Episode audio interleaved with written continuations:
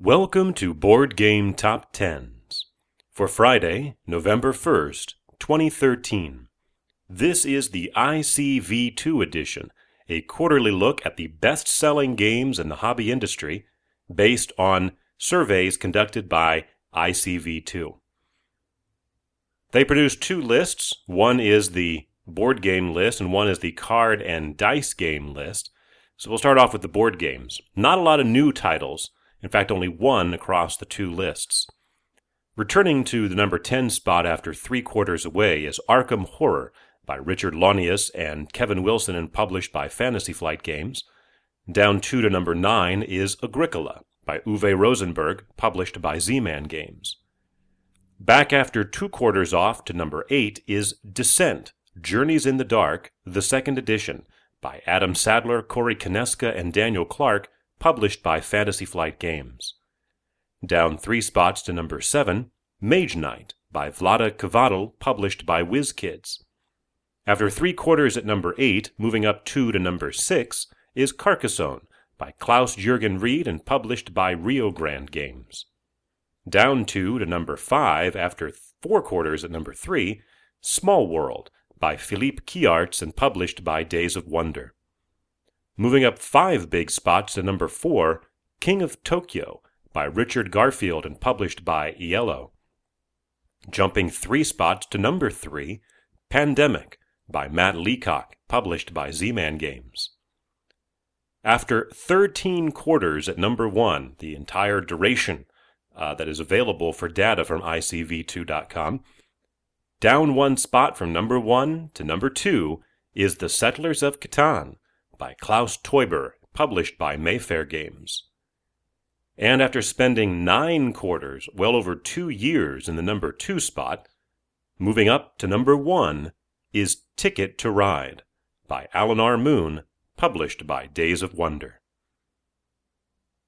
Let's move over to the card game list. And they are mostly card games, with one exception, a dice building game.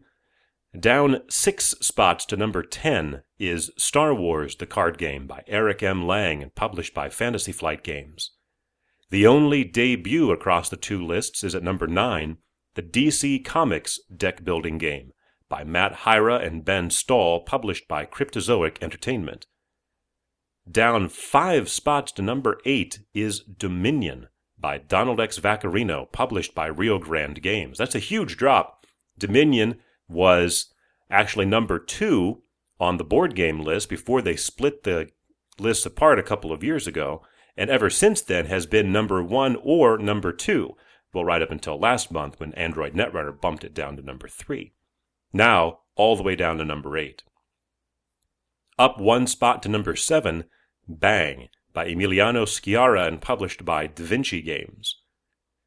Re entering after a quarter away at number six, Smash Up by Paul Peterson, published by AEG.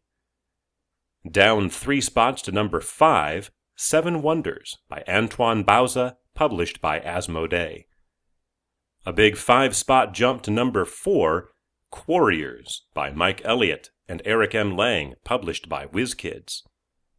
After just one quarter in the top spot, dropping two to number three, is Android Netrunner by Richard Garfield and Lukas Litzsinger and published by Fantasy Flight Games. Another big four point jump into the number two slot for Legendary by Devin Low and published by Upper Deck Entertainment. And a big four spot jump into the number one spot for the fourth time, Munchkin by Steve Jackson, published by Steve Jackson Games. So more movement across the two lists than we've seen in a really long time. So, very exciting. And of course, we'll look forward to the newest update come January or February of 2014. For Friday, November 1st, 2013.